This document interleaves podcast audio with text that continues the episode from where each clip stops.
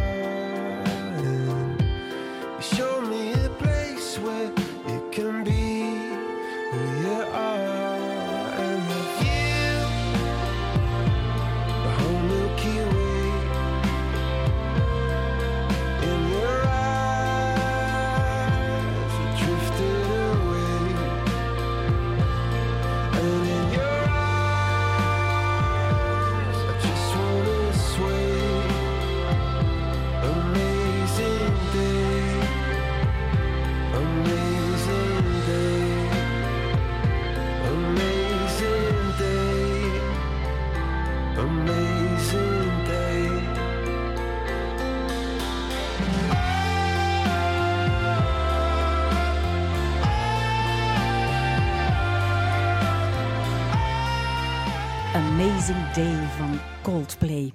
Welkom Bart. Dag Gina. Hoe gaat het met jou? Zeer goed. Ja. Thuis is eindelijk terug hè, na een lange zomerstop.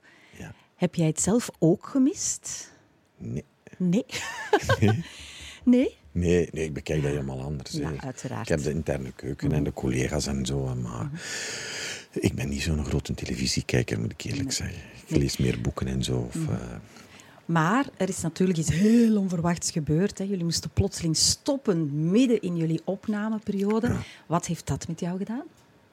eh, mij doen nadenken over het leven. Mhm. Ik ben teruggevallen op mezelf, familie, ehm, terug naar de kern van alles en zo. En dan begin je eens rond te kijken van, ja, wat is er eigenlijk close to me, zo rondom mij. En dat heb ik leren ontdekken, dat is leuk. Maar, eh, god ja, vrienden terug opzoeken en zo, die tijd eh, is wel leuk. Maar het werk zelf thuis, eh, het is natuurlijk heel jammer dat dat niet op de buis kwam. Dat, dat, moeilijk, dat was heel moeilijk uiteraard, sommige dingen. Maar voor de rest, eh, ik ben al wat ouder, Gina. En ik probeer al wat dingen te relativeren en te ja. bekijken en zo. Is dat dan een, ja, is, is dat de manier waar dat je dan met zulke dingen omgaat? Is gewoon relativeren en gewoon, het is wat het is. Het is wat het is. Ja. En wat heb je dan het meest geleerd uit die periode? Want dat hoor ik heel vaak. hè. Mensen die zeggen van, ja, het is wel eens goed hè, dat die rat race stopte, dat we gedwongen zijn om Ja. even stil te staan. Ja. Dat is wel de mooie kant van heel die coronacrisis. Maar in elke crisis Ja. zitten ook mogelijkheden natuurlijk. Ik heb geleerd om eh, ik heb het geluk van een, een klein tuintje te hebben. En in de zetel te zitten en een mier te volgen gedurende een half uur. Het traject dat die aflegt, die zijn eigenlijk grappig mieren. Met die pootjes en die kopjes, die communiceren ook geweldig met elkaar. Zo, ik vond het fantastisch om zo een half uurtje tijd daaraan te besteden. Mhm. Zonder dat ik mij schuldig moet voelen van, eh, heb ik eigenlijk wel iets betekend voor onze maatschappij of voor mijzelf. Dat vond ik fijn aan corona.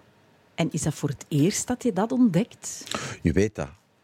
Maar plots word je in die situatie geduwd. En dan moet je doen. Want ik heb het gevoel nu dat er twee strekkingen zijn bij de corona. Enfin, ik wil het niet altijd over corona hebben, maar er zijn mensen die echt panikeren en er zijn mensen die voert zeggen. Ik, ik probeer een beetje in het midden te gaan staan en echt te gaan zeggen van wat heeft dat met mij betekend, wat heeft dat met mij gedaan.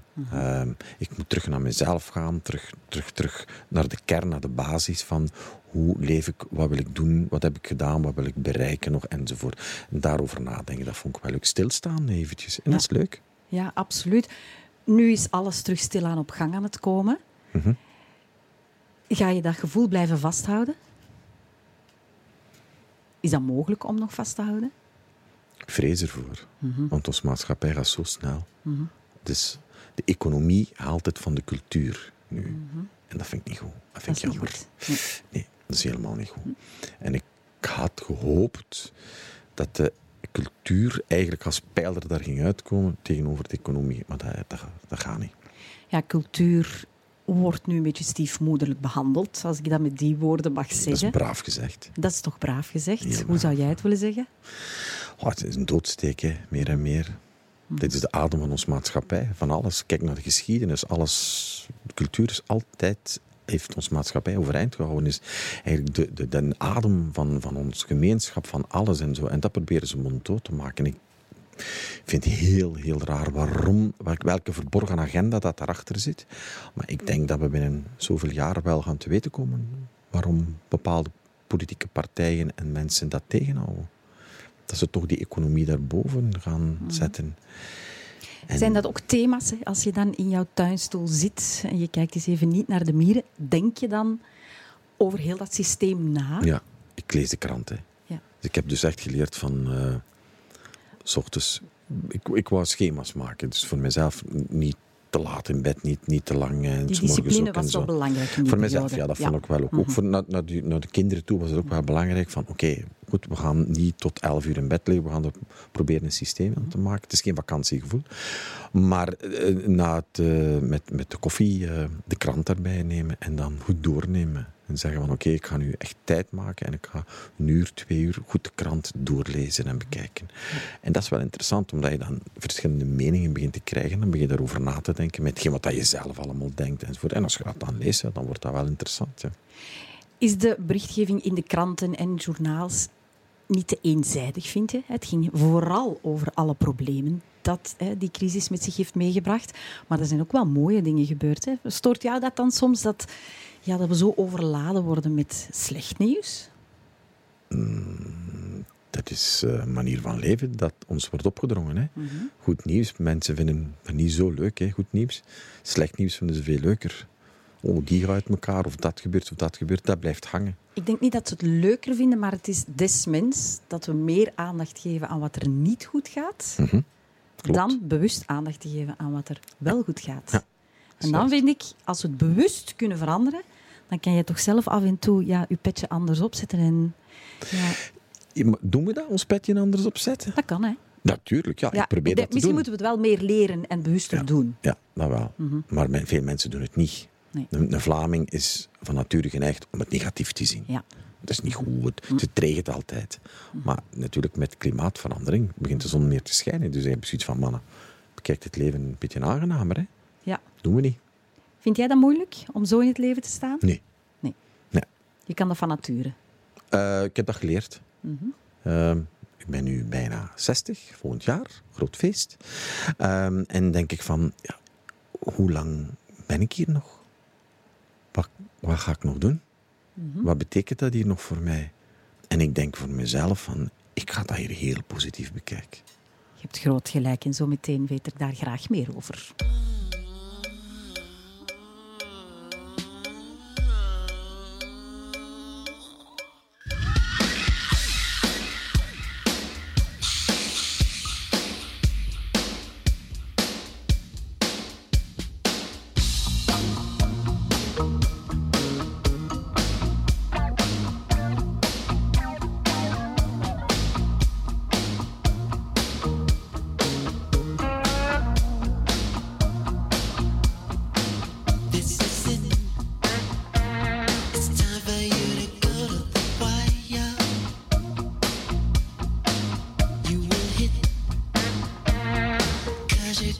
burning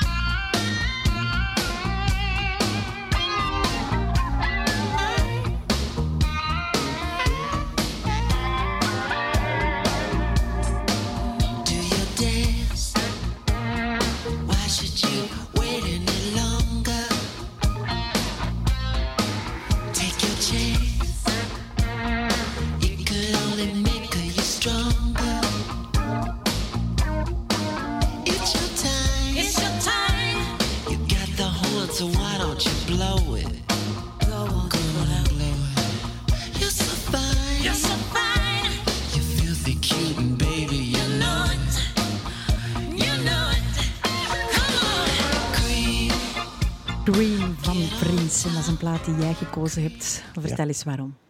Ehm, voor mij is Prince een van de muzikanten die het, eh, naar mijn gevoel, de onwaarschijnlijke performer is. Zowel ehm, op zijn gitaar, qua dans, qua entertainment. Ehm, ik heb hem een paar keer live gezien. Ik heb jammer genoeg nooit een afterparty kunnen meemaken. Maar dat is iemand die alles wat muziek en entertainment daar rond, die bespeelt dat op een zodanige manier dat ik ja, er heel warm van word. Ehm, dit soort muziek spreekt mij ook ontzettend aan. Ehm, ik kan daar niet bij stilstaan. Gaat niet. Ehm, ik, ik mocht op een fuif of wherever een feestje te veel gedronken hebben. Prins was er en boing. Ik sprong recht en ik ging dansen. Ja, dat wou ik net vragen. Ben jij een danser? Dan wel, ja. Dan wel. Dan maar wel, ja, je ja. moet verdovende middelen of toch Ja, allee, alcohol in je lijf voelen om je ongeremd te voelen. Vroeger was dat anders. Hè. Als ik jong was, als ik 16 jaar of 17 jaar was, dan gingen we weg. En dat was om eh, 7, 8 uur s'avonds vertrokken wij. En moesten wij om 12 uur al in thuis zijn. En dan had ik vier cola's gedronken. En dan alles eh, vanaf mijn 16, 17 maanden al wat bier zo te drinken. Maar dat bestond allemaal niet. En de muziek was toen een heel belangrijk gegeven.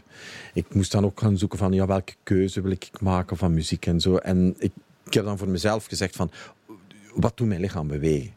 En dat is Prince. Dat is eh, onmiddellijk begin bij mij dan. eh, En dat ben je niet kwijtgeraakt. Nooit, nooit, nooit. nooit. Nee. Een beetje funk eigenlijk. Hè? Grace Jones, want dat wou ik ook in het lijstje zetten eigenlijk. Slave of the Rhythm en zo. Toen dacht ik van... Oh, enfin, ik heb dan uiteindelijk voor Prince gekozen, omdat ik vind dat hij overkoepelend is. eh. Ik was ook heel droevig toen hij gestorven was. Ja, absoluut. Je had het over keuzesmaak. hè. Dat brengt me eigenlijk bij ja, een thema dat heel belangrijk is. Hè, bij eh, investeren in geluk. En dat is autonomie. Hè. Zelf keuzes leren maken die goed zijn voor jezelf. Ja. En niet het leven gaan leiden die, dat iemand anders je oplegt of ouders opleggen. Of dat je gewoon blindelings volgt. In hoeverre ben jij daar altijd bewust mee bezig geweest? Want ik denk gelezen te hebben dat je uit een familie komt van leraars. Ja. En toch koos jij ervoor, ik word acteur. Ehm, ja, maar bij ons thuis zat... Mijn, mijn ma en mijn pa hebben elkaar leren kennen op de scène. Ah, oké. Ja, wat de er- bleef stilstaan dan Felix Timmermans. Mijn vader uh, waren met acht thuis en dus mijn grootvader was eigenlijk uh, regisseur, amateur in Lokeren. Hij heeft dat jaren gedaan en al die kinderen mochten mee opdraven voor te spelen en zo. Mijn tante, uh, heel mensen weten dat eigenlijk niet, is Annie van Avermaat, van hier spreekt mijn Nederlands. Dat is mijn pa zijn jongste zus. Ik ben heel snel uh, in het amateurtheater gerold.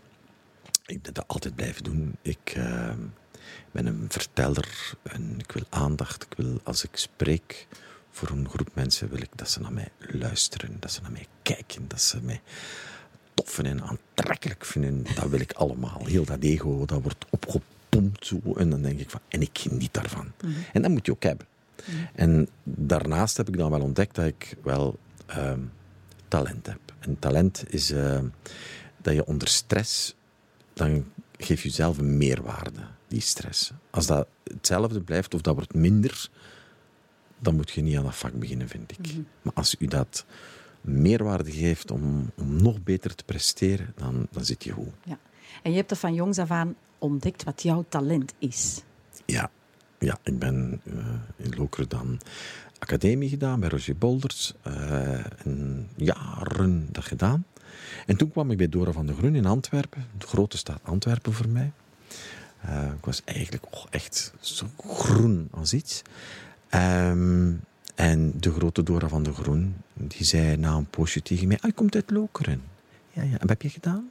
Ik zeg, ja, ik heb eh, zes jaar eh, academie gedaan bij Roger Bolders en zo. Is het waar? Ah ja, bij Roger, fijne collega. Ja, ja.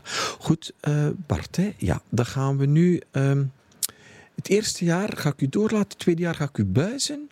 Maar, zegt ze, ik geef u een half jaar om alles wat je Lokeren geleerd hebt, dat dat er allemaal uit is. En dan ga ik u kneden. En het is zo geweest. Was dat nodig om je te kneden? Ja. Ja, het is altijd leuk natuurlijk om, eh, als je een leeg blad bent, een wit blad, niet een leeg, een wit blad, dat is altijd fijner voor de regisseur om daarmee te werken. Dat is plezant. Maar voor mij persoonlijk ehm, heb ik eigenlijk nog jaren moeten aan werken van wie ben ik, wat kan ik, wat beteken ik. Op vlak van theater eigenlijk heb ik Dora van de Groen uit mijn kop geschot. Ik heb daar veel van geleerd. En ik gebruik nog heel veel dingen. En collega's nu die ik ken, die gebruiken ook nog bepaalde technieken en dingen van haar. Maar ik heb die gewoon eruit geschot en dan gezegd van... Wie ben ik? Voilà. Wat kan ik? Ja. Hoe vertel ik? ik Anders aan ben je een product van Ja. en je moet vooral jezelf Ja. kunnen zijn. En het, het punt is, ehm, je hebt in de maatschappij voor mij gevers en nemers. Ja. Ik ben een gever. Ja? Ontzettend. Ik zou liever... Maar daardoor vergat ik mezelf. Ja. En zoiets van, ja, goh, wie ben ik eigenlijk? En dan ga je een masker opzetten. En kunnen de mensen nooit door u. Mhm. Het is veel interessanter om af en toe te laten doorprikken van... Mhm. dat Was dat ik. moeilijk dan om dat masker te leren afzetten en Ja. steeds meer af te gaan zetten? Ja. En waarom was dat moeilijk? Omdat je dan eh, moet laten zien van wie dat je eigenlijk bent. In deze leven, wie ben je, wat doe je, waar sta je voor, wat denk je. En ik ben er gewoon achter gekomen, dat moet niet, hè. Je moet dat niet doen. Je zegt gewoon wie dat je bent. En als je naar iemand een babbel hebt en je luistert en je vertelt wat. En wat dan wij vooral niet kunnen, wij kunnen niet omgaan met stilte. Dat kennen wij niet. Nee, wij willen dat altijd opvullen. Hè? Ja, En als ook. er niks interessants te zeggen is, dan begin je gewoon bla bla bla. Maar als je met je partner gewoon ehm, weggaat, op reis of whatever, dan gebeurt het soms dat je minuten niks zegt. En dat is zo aangenaam. Als het geen pijnlijke stilte is. Ja, ja, ja, ja. ja, ja, het is ja. de stiltes kan je ook in verschillende vormen ervaren, vind ik. Absoluut. Een heerlijke stilte, een deugddoende stilte, maar soms ook pijnlijke Ja, stiltes. ja, ja. ja, ja. Maar, maar oké, bon, dat is inderdaad dat is iets anders. Maar ik heb het gewoon over stilte aan zich. Ja. Kan dat? Mhm. Maar ja, dat mag. Ja, dat kan. En we moeten niet altijd iets zeggen of we moeten niet altijd iets doen. Ik heb dat ook moeten leren omdat ik notoire ADHD'er ben. Ehm dat wist je niet, hè? Nee, helemaal niet. Ja, ja, ja, nee. ja, ja. Heel moeilijk voor mij. Dat kan je goed wegsteken. Ik word ouder, hè. Ja. Dat is leuk, met ouder te worden. Dat je dan word je rustiger en dan, dan maar vroeger.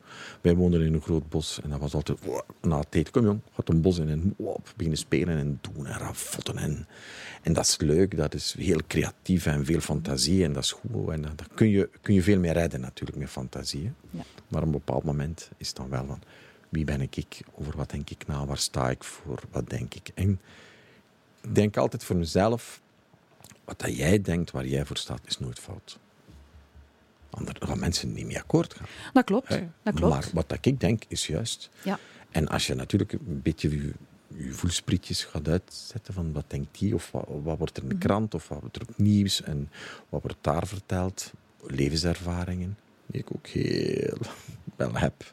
Mhm. Eh, door emoties, grote dalen, up en down. Daardoor ehm, leer je wel eh, soms te relativeren en na te denken. Mhm. En dat is een grote kracht om dat te doen. Want ik ken heel veel mensen en vrienden die gewoon een dieperik ingaan. En die dan naar drank en Mhm. drugs, pijnstillers, medicatie gaan Ja, beginnen dat nemen. zijn vluchtsystemen. Hè? Ja. Jammer genoeg. Ja. Nochtans, het leven is mooi, hè? Ik ben daar helemaal van overtuigd. En ik denk ook dat hoogtes en laagtes het leven interessant maken. Anders is het een flatline. Ja. Als er geen hoogtes zijn en geen laagtes. Alleen die laagtes vinden we niet prettig. En proberen we zoveel mogelijk met een grote bocht omheen te gaan. En dan maak je het eigenlijk nog erger. Hè? Ja, ja, tuurlijk. Mhm. En er is over nadenken. Hè. Een keer bij stilstaan en zeggen van... God, wat heb ik nu al gedaan? Ehm, ik heb ook een paar huwelijken achter de rug en zo. Of ik misschien wat niet- een vraagje voor straks. Nee, Nee, ah, ik ja. volg gewoon wat Dus, jij te eh, vertellen en- hebt. en- ja. Dus ik weet wat het in het leven is van eh, bij iemand weg te gaan en iemand die mij verlaat. Mhm. Ik ken dat. En ik ga je zeggen, het is alle twee even pijnlijk. Mhm. Wat dat je doet, eh, die emotionele. Dus natuurlijk, als iemand van je weggaat, is er altijd veel, veel, nog iets meer pijn. Mhm. Ehm, en ik heb dan acht jaar ben ik alleen geweest. Ik heb dan ik heb heel zwaar therapie gedaan. Je hebt je laten helpen. Ik heb mij laten Ja, helpen. dat, voor veel mensen is dat zelfs nog een taboe van oei. Ja. Hulp vragen als ik me mentaal niet goed voel. Ja. En, en die therapie is eigenlijk naar boven gekomen. Was een- ik heb bewust voor een vrouw gekozen. Mhm. Ehm, omdat vrouwen mij dat aangedaan hadden. nee, nee, ik denk van, ik wil die leefwereld wil ik wel. Ik, wil, ik, ik heb dat heel bewust gedaan. Mhm. En in het begin, en ik moet vertellen en vertellen en met zakdoeken en blijten en vertellen, vertellen over dat en over die heeft dat gedaan en die persoon, dat en dat en dat. Tot op een bepaald moment, na zoveel sessies, dat die therapeut gewoon tegen mij zei, goed, dat was fijn en nu gaan we het eens over u hebben. Ah ja. Je legde de schuld eigenlijk bij de ander. Altijd bij de ander. Oké, dat heb je moeten leren om even... Ja. Ja, go- goeie therapeute was dat. Zeer goed. Mhm. En kan ik nu ook. En ze heeft mij bepaalde tips gegeven van... Als je begint met terug zo in jezelf te praten en te denken en die, die muizenissen, want wij, wij praten constant in ons hoofd van ik doe dat toch constant, dat, dat, dat. Als ik mensen luid op zie praten op straat en denk van ai, dat vind ik niet zo goed, dat heb ik ook lang gedaan. Maar als je in je hoofd begint te praten hoe, hoe, hoe, en als dat negatieve dingen zijn of, of, of dat er van wakker ligt en, en dan zeg ik soms, heeft mijn therapeut gezegd, stop daarmee. Ik zeg, ja, hoe doe je dat? Stoppen daarmee. Dan zei hij gewoon, je moet in het nu leven. En gewoon wat je ziet, beschrijf je. En zeggen van, oké, ah, dat is een leuk decor hier, gewoon met die lampjes. Ah ja, waar het dat? Ah ja, Ikea hebben ze dat. Ah, ik mag hier geen reclame maken, maar van, dat maakt me niet uit. Het gewoon lampjes en dan dat, gelukkig Ja. zijn. Ah ja, kijk, ah, Gina Lisa, ah ja, dat, dat. Gewoon beschrijven wat dat je ziet. In de auto, op de autostraat of gelijk wat. En dat heeft mij ontzettend geholpen. Dat heeft een naam, hè. Dat weet ik niet. Dat is mindfulness. Voilà. Hey, dat is gewoon inderdaad hè, eventjes weg van dat piekeren. Ja. Ofwel zit je vast in dat verleden, of je zit vast in de toekomst. Wat gaat het mij allemaal brengen? Ja. En ja, ik ken die stemmen in je hoofd. En je hoeft helemaal niet gek te zijn om die stemmen Nee, nee, te nee. hebben. Maar ik geef ze graag de naam. Die ene is de innerlijke criticus. Hè. Wat kan er allemaal fout gaan? Ja. Maar wij hebben ook een innerlijke mentor. Mhm. En die kan je tot rust brengen. Hè. Die kan je wel zeggen, het komt wel goed. Tuurlijk. En wat zijn mogelijke opties? Wat zijn mogelijke... Hè? Maar nu ben ik een beetje mijn rol Nee, van coach weet- en therapeut Ja, aan het spelen. Maar het is een Ja. duiveltje en een engeltje, hè? Ja, ja. Dus, dus knijpjesken is ook zo van, Ja. van zo een bepaald moment zo het engel, een duivel die zegt van, "Ja, ja, doe dat, doe dat. En dan, nee, maar pas op, denk Ja. toch na, denk toch Ja. na. En ik, ik heb zoiets van mezelf, als ik die, daar controle over heb, is het goed. Want ik mag ook negatief denken, hè. Tuurlijk, dat In Mhm. hoort mijn hoofd erbij. is dat goed, hè. Ja. Mhm. Wat, dat, dat gaat eigenlijk ook niemand aan. Wat voor vettigheden dat ik allemaal denk, gelijk Prins en zo. I like it. Dat is die ene kant van mij die echt zegt, oh, fantastisch. Maar aan de andere kant heb ik dan weer zoiets, ook met ouder te worden en het traject wat ik heb meegemaakt, Mhm. is echt zeggen van, eh, kom aan jong, zolang heb je al geleefd, dat ga je nog doen. Maak er het beste van. Ja. En ik moet zeggen, met mijn twee ex-vrouwen heb ik een zeer goede band. Ja. Ik kom fantastisch overeen. Ja, dat is mooi, hè? want het hoeft niet altijd negatief, Nee. een negatieve uitkomst te hebben. Oké, uit elkaar gaan kan moeilijk zijn, maar je kan elkaar wel een andere plaats geven in Tuurlijk. het leven. Mhm. Mijn laatste vrouw, die, die, die eh, ex-vrouw. ehm, ik heb nu een, al elf jaar een nieuw lief. Geen vriendin, een lief. Ik vind dat Mhm. zo lief. En ehm, we zijn uiteindelijk samen. Dus eh, mijn ex-vrouw is hertrouwd. Ik ga ze. Ze- Ja. Eigenlijk noemt ze Bea, dat is niet waar. Eh, die, ehm, die is hertrouwd. En we zijn naar dat trouwfeest geweest. Kim en ik. Ja, En we zijn, hebben de deuren dat gesloten. vind ik schoon, hè. Ik vind dat veel meer mensen dat moeten doen. Niet in boosheid blijven zitten. Hè, want uiteraard is dat stukje er eerst ook wel. Hè. Er is verdriet en angst en jaren. verwijten. En, Jaren. En- Maar ik ben er eigenlijk de twee exen dankbaar voor wat ik allemaal meegemaakt heb. Door de kwaadheid, de boosheid, erover na te denken. Tot de persoon dat ik nu ben. Daar ben ik ze dankbaar voor. Ja. Eigenlijk zou ik een plaat moeten draaien, want het einde van deel 1 komt in de buurt. Maar ik vind het zo prettig dat we dat niet gaan doen. En ik ga gewoon een laatste stukje vragen. Ik heb een aantal quotes over gelukkig zijn voor jou uitgekozen. Mooi. En ik ben dan benieuwd welke jij eruit kiest, omdat jij jezelf daarin herkent. Toch een quiz. Ja, een beetje een quiz. Maar nee, het is niet echt een quiz. Hè. Dus eh, uitspraak 1 is van Johan Cruijff. Om gelukkig te zijn moet je iets doen wat je gelukkig maakt. Ja. Of, niet elke dag zal goed zijn, maar in elke dag zit iets goeds. Of, als je er alleen een vindt die echt op je lijf geschreven is, mag je het zeggen, hè Bart? Nee, ik, Johan Cruijff weet ik alleen, elk nadeel heeft zijn voordeel. kennelijk, maar Ja. eh, Of, stress niet over mensen uit je verleden. Er is een reden waarom ze jouw toekomst niet hebben gehaald. ja, dat, ja, die laatste. Die laatste? Ja, ja, Ja. misschien wel. Nu ga je vragen waarom. Ah ja, uiteraard. dat hoort erbij. Ja. De- Ja, waarom? Goh, mensen uit mijn verleden die, die het niet gehaald Die hebben. de om- toekomst niet hebben gehaald. Daar is een reden voor. Ja, denk het wel. Dat er, ja, ik kan me dat voorstellen, dat er bepaalde mensen uw pad niet gekruist hebben. En waar dan dat je denkt van, ah, dat is jammer, dat had ik misschien wel liever gehad. Of, dat er mensen zijn geweest die je doorheen de jaren wel uit je leven hebt geschreven. Ja, maar er komen ook mensen terug. die, die in het verleden geweest zijn, die komen terug. Ah, ja. En ik heb wel geleerd ook van... ehm, ik ben mensen kwijtgeraakt onderweg. Uiteraard, eh, ook door mijn toedoen, eh, waar ik minder contact mee heb. Maar dat ligt dan aan mij. Ik moet dan terug contact gaan opzoeken als ik ze echt nodig heb. En doe je dat dan? Soms wel. Soms wel. Dat wil zeggen, soms ook niet. Ja. En wat is dat dan? Is dat dan je ego dat zegt van ah nee, ik heb er geen goesting in? Of is dat de durf of niet weten? Hoe gaan ze reageren? Wat houdt jou dan tegen? Ik ben dat ik eigenlijk zo'n beetje een enselganger ben wat dat betreft, denk ik dan.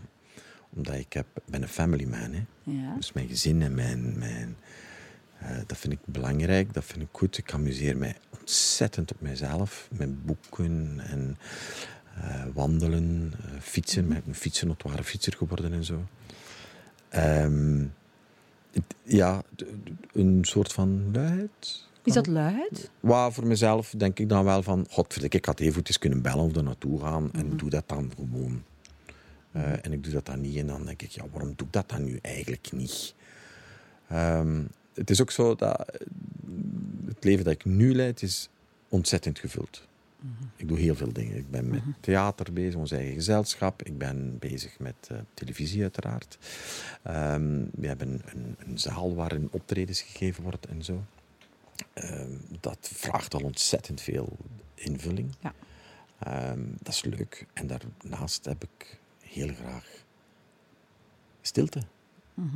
En ik heb ehm, een aantal jaren nu, ik heb de zee leren ontdekken. De zee. Ja, de zee. Ehm, Kim en ik, wij zijn ontzettend fan van Oostende. De Belgische kust. Ja. Mooi. Dat heb ik ook leren kennen door corona. Ah ja, we hebben, corona heeft ons eigenlijk heel veel moois gebracht. Hè? maar dat is voor eh, deel 2. Tot zo.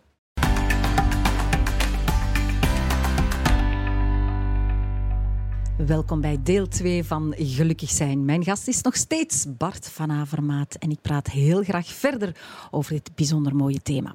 Ik vroeg hem ook welke liedjes hem diep ontroeren of blij maken en hij koos voor het iconische en fantastische nummer van Arno, Les Yeux de ma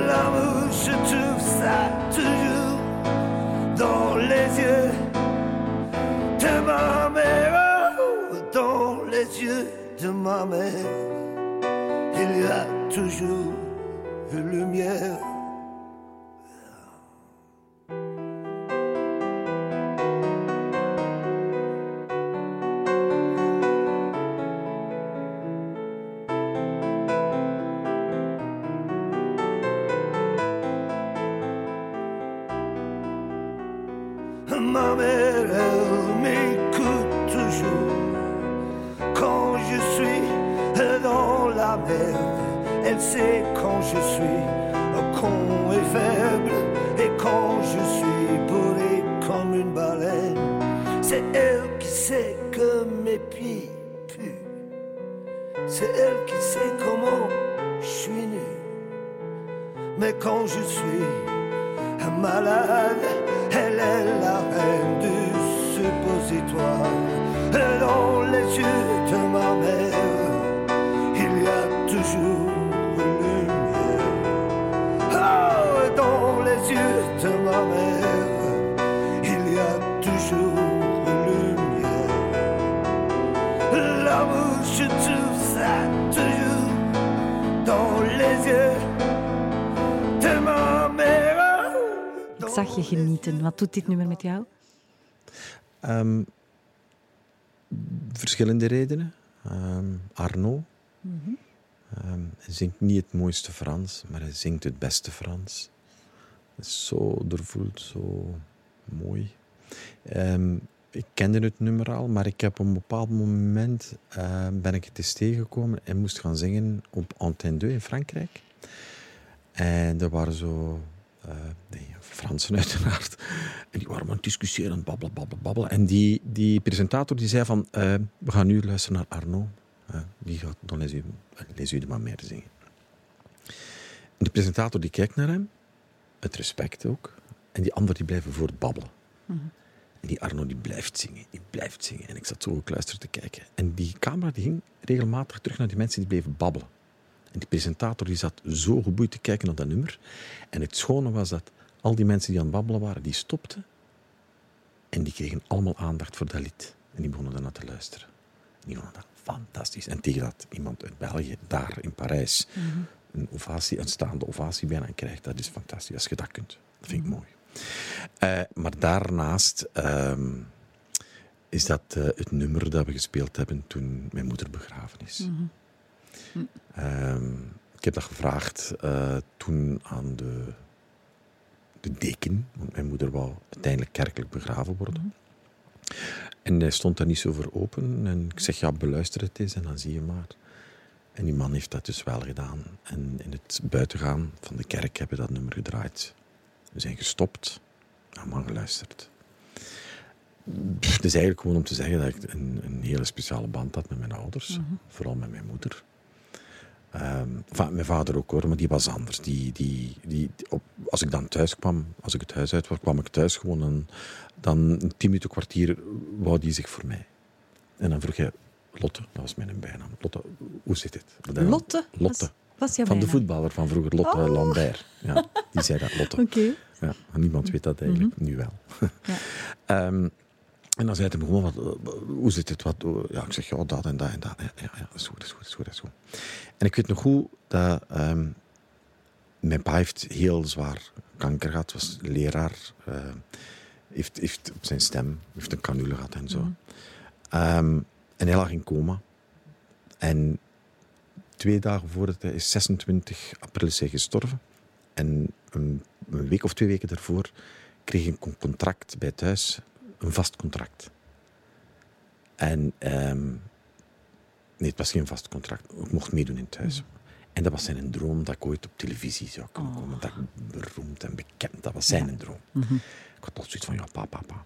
En zij lag in coma gewoon op bed. En op een bepaald moment heb ik hem dan ingefluisterd. Ik zeg, ik heb, ik heb iets bij thuis. Ik mag meedoen op tv. En ik zag zijn wenkbrauwen omhoog gaan en terug. En dat was het laatste dat hij met mij gecommuniceerd heeft. Oh. Ja, dat is wel dat is, mooi. dat, is, dat is mooi. Ja. Mijn mama heeft ook kanker gehad. Heel zwaar. Dus ik kom daar wel uit, uit die familie van. En ehm, mijn mama's enigste dochter. ehm, de kinderen waren voor haar heel belangrijk. Die beschermende factor was misschien soms te groot, maar enfin, we hebben dat wel doorgeknipt op een volwassen manier. En ehm, een drietal weken voordat ze gestorven is, hebben wij ehm, een biecht mag ik niet zeggen, maar hebben wij een gesprek gehad met elkaar of. Ze heeft mij alles verteld. Zelfs zodanig dat zij vertelde van... Ik zeg, ik vroeg aan mijn ma, heb jij mijn pa bedrogen? En die zei gewoon... Tuurlijk heb ik die bedrogen. Wat denkt jij nu? Ik zeg, ma... Ja, en mag ik weten met wie? Nee, dat zijn uw zaken niet. Dat pak ik mee. Dat is het enige dat ik meepak. Ja. Maar de rest moet je allemaal weten. En dan hebben we vragen gesteld en gebabbeld en gedaan. En ja, het was zo, zo mooi. En ik weet nog goed, dat, ik word er emotioneel van. Ja. Ehm, zij wou niet kerkelijk begraven worden. En een tweetal weken eh, voordat ze stierf, dan zei ze... Lotte, ik wil voor de kerk begraven worden. Toch. Zeg, allee, maar jong. Ik bedoel, je is zo jaren bezig tegen ons van... Mijn pa was wel christelijk, zei niet. Ik zeg, ja, jaren dat je dat zegt van niet en niet. En nu wil je dat wel doen. Ik zeg, is dat dan hou vast? Zijn je bang? Of, of wat is het? Of wat gebeurt er? En dan zei ze gewoon tegen mij van... Lotte, ik wil dat. Zeg maar alleen maar... Lotte, ik wil dat. Maar waarom maar? En toen zei ze gewoon tegen mij... Wie gaat er dood? Jij of ik? Ja, dan heb je niks meer te zeggen. Hè. Nee. Nee. Toch mooi dat je dat gesprek nog hebt kunnen voeren. Oh, en dat is zo Ja. belangrijk. En ik heb ook altijd onthouden dat mensen die aan het sterven zijn, het laatste dat overblijft is het gehoor. Ja. Ik heb dat gelezen, of het waar is Ja. of niet, I don't know. Ik neem, voor mij is dat een waarheid. Ik vind dat goed als iemand eh, zijn laatste... Want mijn moeder ook, die heeft eigenlijk bij het waken, eh, de laatste dagen of uren, dan speelde hij een hele film af. Dat ging van lachen naar kwaad, naar ongelukkig, naar wenen. En dat was een soort coma dat hij zat. Heeft- Ah, ja. Ik veronderstel dat ze gewoon haar leven afgespeeld heeft in een film. Dus het was heel indrukwekkend om dat te horen. Soms beangstigend. Als je daar als één iemand bij zit, s'nachts zo. Hoe wil jij gaan? Ik ben er bang voor. Ja? Ja. Waarom ben je er bang voor? Ik begin, ik begin echt van het leven te genieten meer en meer. Ja. En ik zou het heel jammer vinden dat... Want ik ben wees. En ik moet zeggen, dat heeft een enorme impact op mij gehad. Er was niks meer boven mij. En ik dacht van, oei, nu sta ik hier bovenaan. Nu moet ik hier naar mijn kinderen eh, eh, zeggen van zo en zo. En... Maar ehm, ik probeer te praten zoveel mogelijk met mijn kinderen. En ik mag daar ook met hen niet over praten. Van ik, ik, het is hier gedaan met mij. Dat, dat is, doen we niet. Ehm, ik ga er ook niet van uit. En ik wil nog zoveel mogelijk leven en leven en leven. Maar hoe ik moet gaan? Goh, mijn overgrootvader die zei gewoon, s'avonds, ik, ik heb een beetje hoofdpijn. Die ging slapen en is niet meer wakker geworden. Dat lijkt mij leuk. Als je dat gesprek gevoerd hebt, natuurlijk. Ja. Ja, ik vond het... Allee, ik zou graag, dat klinkt nu vreselijk, hè, ook de kans krijgen om te weten, tegen dan is het gedaan. Want dan kan ik toch ja, die biechtgesprekken, zal ik maar zeggen, of die mooie, intense afscheidsgesprekken voeren. Ofwel moeten we ervoor zorgen dat alles uitgesproken is. En niet wachten tot dat zwaard van Damocles boven je hoofd Ja, hangt. maar van het moment dat je weet dat het gedaan is, dan ga je anders beginnen denken en anders beginnen praten. Ja. Ik bedoel, dan ga je echt, als je dat wil als ouder. Hè. Mhm. Ja. Mijn moeder heeft dat wel gedaan. ja. Die is au fond gegaan. Mhm. En mijn vader kon dat niet meer. Nee. Ik heb het, een van de ergste dingen was op 1 april, 20 jaar geleden, als hij gestorven is, dan sneeuwde dat. En al zijn kleinkinderen waren buiten aan het spelen. Hij stond aan de deur, hij was aan het huilen. Maar die kan niet huilen met geluid.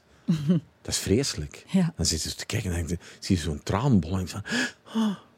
Ik kom ook uit een generatie, mijn pa woog 90 kilo, op het einde woog hij nog 30 Ja, door kilo. zijn, ja. En toen op een bepaald moment werd hij ververst gewoon. Zijn en dat was voor niets, kijk, die zijn, zijn piemel zag, hè. Echt. Dus dat kun je dat niet voorstellen. En dan denk je van, ah ja, oké. En mijn moeder heeft dan ook verteld over hoe dat zij toen geleefd hebben. Hoe dat zij, mijn, mijn moeder was een ontzettend warm iemand. Mijn pa was eerder gesloten heel. En die relaties heeft er ongelooflijk over verteld. Over de ups en de downs, wat er allemaal gebeurd is. Maar ze zei, het is allemaal de moeite waard geweest. Ja. Dat is belangrijk, hè? dat je toch op een gegeven moment kan zeggen: het was de moeite waard. Ik denk toch, ik ga toch nog eventjes terug inpikken op wat dat jij zei: van, ik ben wees. Ik heb mijn mama gezien toen zij haar mama is verloren en zij draaide continu het liedje: De dag dat je moeder sterft, zal je nooit een kind meer zijn.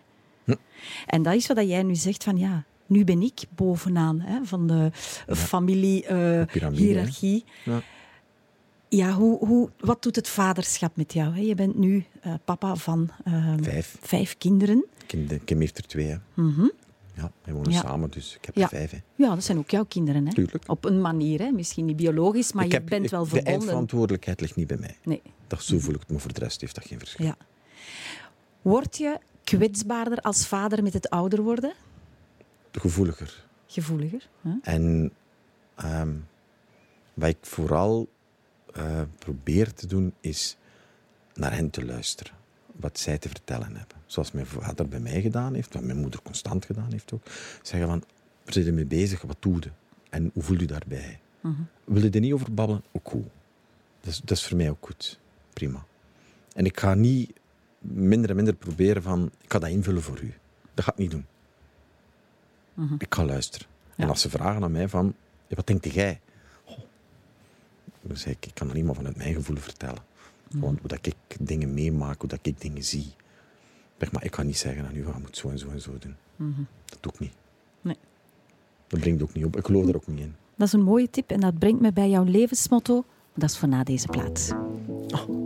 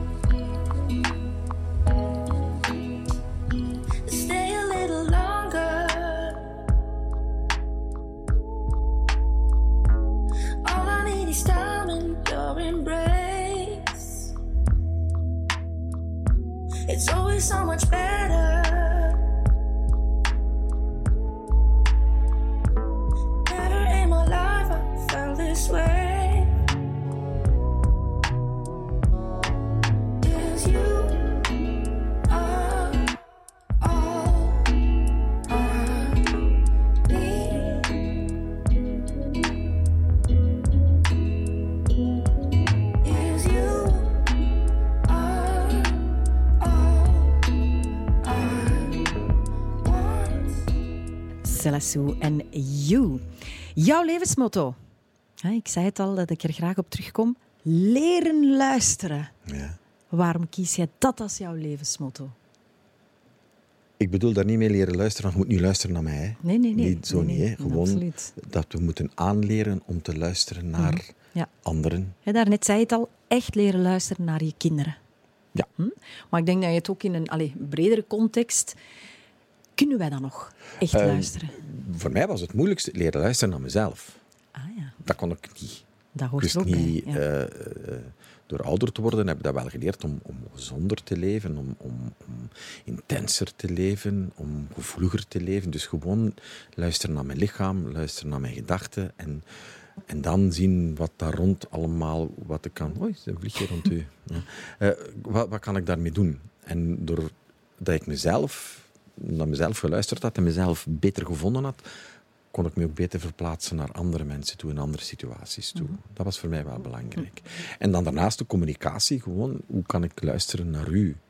Hoe kan ik alle gedachten, als ik gewoon een vraag stel, dus als jij ook doet bij mij, hoe kun je dan alles wegdenken en gewoon luisteren naar wat die persoon zegt? Hoe durft die in mijn ogen te kijken? Hoe zie ik gewoon van, oei, die is al een paar minuten met die stilo bezig. Is die zenuwachtig? Is het... Nee, zie je? Ik hang aan jouw lippen, hè. Nee, nee, nee. nee, nee. ik ook, Ja, maar ja. ik kom dat niet goed hoor.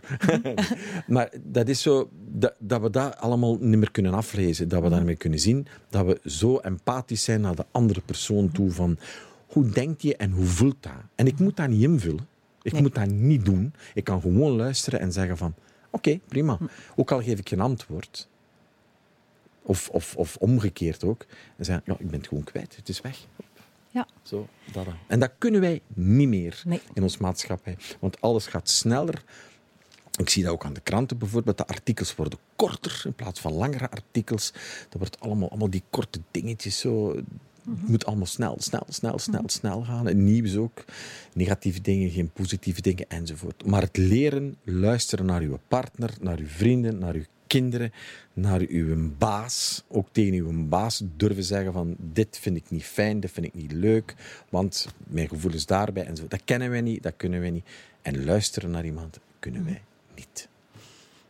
daar moeten we dan investeren om dat steeds beter te gaan doen. En ik denk daar al bewust van zijn is de stap. En inderdaad, wat je zegt, niet invullen voor een ander. Echt, Ja. echt luisteren. Ja. En uw eigen stem even uitzetten en Ja. niet invullen voor een ander. Dat is hè, afgekort Nivea. En dat is mijn truc eigenlijk. Zo, hè. Ja, ja, ja. Echt luisteren. En dan vind ik de Engelse taal heel mooi. Wat zeg je eigenlijk tegen hem? I hear you. Ja, En I Mooi, hear you wil eigenlijk zeggen, ik heb echt gehoord Mhm. wat jij wil zeggen. En dat is verbindend communiceren. Hè. Dat is niet alleen geven, Mhm. Ja. maar wat komt er terug en echt naar elkaar luisteren. Want wat wij dikwijls doen is, iemand zegt iets en ik ga al beginnen nadenken over wat weerwerk kan ik geven of, of hoe kan ik kritiek leveren of wat kan ik dan nog vermeerderen en zo. Maar ik, ik- het is niet goed, je moet gewoon straight gewoon horen wat een andere zegt en zo. En dat, als we dat iets zouden kunnen doen, maar onze maatschappij laat dat ook niet toe. De politiek laat dat niet toe. eh, En dat gaat niet. Dat is zo, zo moeilijk. Daarom is het belangrijk dat ik echt stemmen zoals die van jou wil horen. Dat moet ook gezegd worden. Maar langs de andere kant kan jij ook zeggen van... Dit laat ik niet binnenkomen. Je staat in de schijnwerper als hè, eh, acteur in de meest populaire serie die er ooit geweest is. Ja. Ja, je staat dan ook wel in een kwetsbare rol. Hè, want mensen geven kritiek en, en pff, ja, via sociale media ben je vandaag ja. heel bereikbaar natuurlijk. Hè. Vroeger eh, ja, moest het nog via een brief, briefkaart hè, opgestuurd worden naar de klantendienst. Dat is nu niet meer. Nee. Hoe ga je daar dan mee om? Hè? Ehm. Hoor je dan ook alles echt binnenkomen? Goh, ehm, het is zo dat... Ik ben een BV, punt. Daar kan ik niet omheen. Hè. Nee. Ik heb vrij snel gezegd voor mezelf van, ik ga dat toelaten.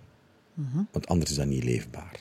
Ehm, als iemand bij mij komt en vraagt van, mag ik een handtekening? Mag ik ehm, eh, een foto? Ik ga dat onmiddellijk doen. Ik ben, ik denk, de meest vriendelijke BV die er bestaat. Denk ik van. Mensen, vrienden van mij zeggen dat Ja, ja. ook van. Het is altijd oké. Altijd, Omdat ik dat voor mezelf zo als, als regel heb gesteld. Het enige wat ik niet leuk vind, als ze gedronken hebben of zo, dan word ik bezit van hen. En Ja. dat vind ik niet. Dan ben ik weg. Ja. En ze mogen, als ze dat vriendelijk aan mij vragen en doen, is dat geen enkel probleem. Ze moeten er niet onnozel over doen. Hè. Dat zijn spelregels voor hen en voor mij. En dan doe ik dat onmiddellijk. Daarnaast heb ik wel duidelijke regels gezet van... Ik ben een slecht in BV in de zin van... In de boekjes en zo gaan ze mij niet rap vinden. Ik ben er zeer hard in. Ehm, Dus dat stukje, ik noem dat circus, hè, dat circus, dat speel je niet mee. Daar speel ik niet mee. Nee. Bewust. En de, de producers bij ons weten dat ook. Ah, ja. Er zijn bij ons andere actoren die dat wel doen en die dat leuk vinden, die dat fijn Ja, dat vinden. is een keuze, dat is hun zaak, dat Ja. is hun dingen. Maar ze moeten mij niet komen zagen over allerlei problemen daar rond. Dat moeten ze niet doen. Ik doe het bewust niet. En ja, er zijn zo bepaalde verhalen gewoon, dat, dat, zonder namen te noemen. Iemand op een thuisdag en die kwam bij mij, een journalist, en die zei van... Ja, Bart, ik weet dat je dat niet zo graag hebt en zo graag doet. eh, van, eh, maar mag ik u een vraagje stellen? Ik zeg, ja, je mag dat zeker doen. Als het over thuis gaat en over de thuisdag, dan mag je van mij alle vragen stellen die je wilt. Oké, goed, ja, ben je er klaar voor? Ik zeg, ik ben er heel klaar voor. Dus die pakt zijn recorder, die zet die aan. Die zegt, ja, ik sta hier met Bart van Avermaat, die speelt wel in thuis. Eerste vraag, Bart, eh, naar waar ga je op reis deze vakantie? ja, maar ja, en dan sta ik hier dan en zeg ik van, meen je dat nu? Eh, ja. Zeg, hé, hey, ik ben moeder uit, ik ben weggegaan. Ja. Dus om aan te geven dat ik daar heel, heel strikt in ben. Eh, ze schrijven en doen wat dat ze willen. Daar moet ik mee opletten natuurlijk. Maar mijn moeder heeft me altijd geleerd. Jongen, op het einde van de week hè, gaan ze op die bladjes leggen ze een patat schillen. En het is weg. Het is heel vergankelijk. Maar toch kan kritiek wel hard binnenkomen. Hè? En Zeer. andere mensen vergeten dan wat er die week geschreven is over jou. Maar soms blijft het wel nazinderen. Heb je dat soms ook? Ja, we zijn ego's, hè. Ja. Natuurlijk. Ja, of ze menselijk. Ja, maar ook, we staan natuurlijk in de schrijnwerper. En, en ik hou die dingen allemaal eh, op Facebook van thuis. Ik lees dat ook niet Ah, allemaal. voilà, ja. Wat dat mensen soms de fictie en de realiteit door elkaar gaan, gaan haspelen en zo. En ik doe dat niet. Ik, ik, eh, ik, ik zeg altijd... het ja, theater is natuurlijk iets anders. Hè. Dat, is, dat, is, dat is mijn passie.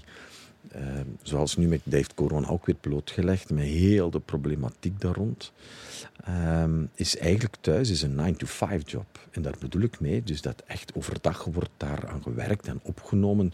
Je moet daar thuis voor studeren, met je rol bezig zijn enzovoort. Dat is een 9-to-5 job. En daarnaast ga je theater doen. Dat is iets dat al jaren in Engeland bestaat. De acteurs die doen een 9-to-5 job, dat is dan in een winkel of in een café of whatever. En daarbuiten gaan die nog wat theater doen. 90% is zo. En bij ons in, in Vlaanderen, en als de politiek zo bezig blijft zoals het nu is, daar steven we recht op af. Hè. Dat mag niet gebeuren. Potverdorie. Ik ga nog eens een plaat draaien die jij hebt gevraagd.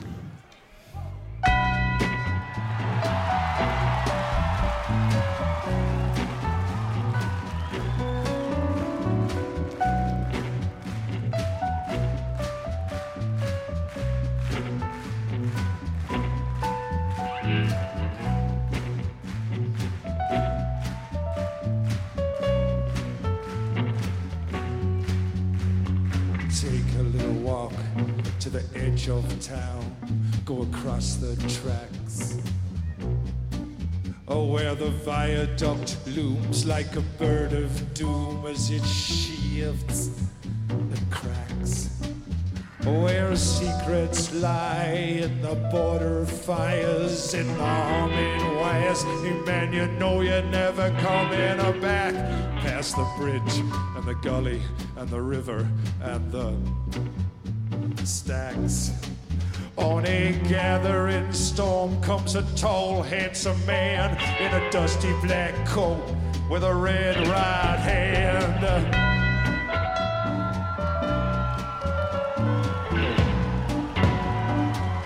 Well, he'll wrap you up in his arms, tell you that you've been good, girls and boys. He'll rekindle all of those dreams that took you a lifetime to destroy. Well, he'll reach deep into the hole, heal your shrinking souls. Hey, but don't you worry, sister, he ain't coming back. He's a ghost, he's a god, he's a man, he's a guru. Well, they'll de tijd dwingt mij om toch hè, eh, sneller in te komen. Ja, sorry, excuseer. Ja, waarom wou jij deze plaat horen? Of waarom is die zo Ehm, belangrijk voor jou? Omdat die, eh, met muziek en theater is dat, geeft dat voor mij een, een, een onwaarschijnlijke versmelting. Ehm, dat is zo een performer Nick met Cave, ja. tekst, met taal. En dan de juiste muziek daarbij. Dat klopt geweldig. Eh, en dat is, ik heb ook een paar live optredens van hem gezien. Soms zingt hij zelfs vals. Ik denk van, oh, zalig. Iemand die uit een bocht gaat die een keer vals zingt. En ik heb het... eh, het is eigenlijk mijn lief die, die Nick Cave heeft leren kennen. Want die is al fan van jaren en zo. En dan eh, een paar optredens beginnen kijken. Beginnen luisteren naar de manier hoe dat hij speelt. Hoe dat hij eh, theatraal dat invult op scène. Hoe dat hij dat dan zo zit in het zwart altijd gekleurd met zijn armen over die piano. En, dat. en ik heb het memorabele eh, voorstelling, noem ik het, gezien in het Sportpaleis. Met 15.000 mensen. Jij was er één van. Ik was er een van. Ja. En iedereen, als ik het nu zeg tegen u, weet je ook van ja, maar misschien weet de kijker, luisteraar het niet. Het was een optreden in het Sportpaleis. En we zeggen ook altijd in theater, de chemie moet pakken. Je kunt wel tekst studeren en doen, maar de chemie moet ook in een gesprek. De chemie moet er zijn. Als dat er niet is, dan komt het niet over bij het publiek. En het Sportpaleis met Cave hebben wij een, een gigantisch moment meegemaakt. Iedereen, ik dacht dat ik alleen was. Ik zeg, ik kon dat niet zeggen, want wat heb ik hier meegemaakt? Het was een en al chemie. Iedereen kwam buiten. En dat zoiets van, wat hebben wij hier gedurende twee uur meegemaakt? Iedereen. Als je dat kunt, dan zijn je een grote meneer. Ik hoop dat je vandaag ook een beetje chemie hebt gevoeld. Ja. Het uur is alweer voorbij gevlogen. Dikke merci, Bart. Als laatste vraag, als je geluk kan meten op een schaal van 0 tot 10, hoe scoor jij vandaag? Vandaag? Ja. En vandaag bedoel ik in deze periode van jouw leven En natuurlijk. deze, oh, oh, oh, ja, negen. Negen. Ja, ja, ja. Echt, ben echt, eh, ik ben aan het werken, aan het werken, aan het Zeer werken. En stapsgewijs gaan we naar Ja. En ik ben vooral blij ook dat je niet veel over thuis gevraagd hebt, maar wel over de mens Bart. Ik wilde absoluut vragen stellen aan de mens, Bart. Dank je wel. Waarvoor dank, want je hebt hele mooie en inspirerende antwoorden gegeven. Dus heel erg bedankt. En volgende week ben ik er terug met meer van dit.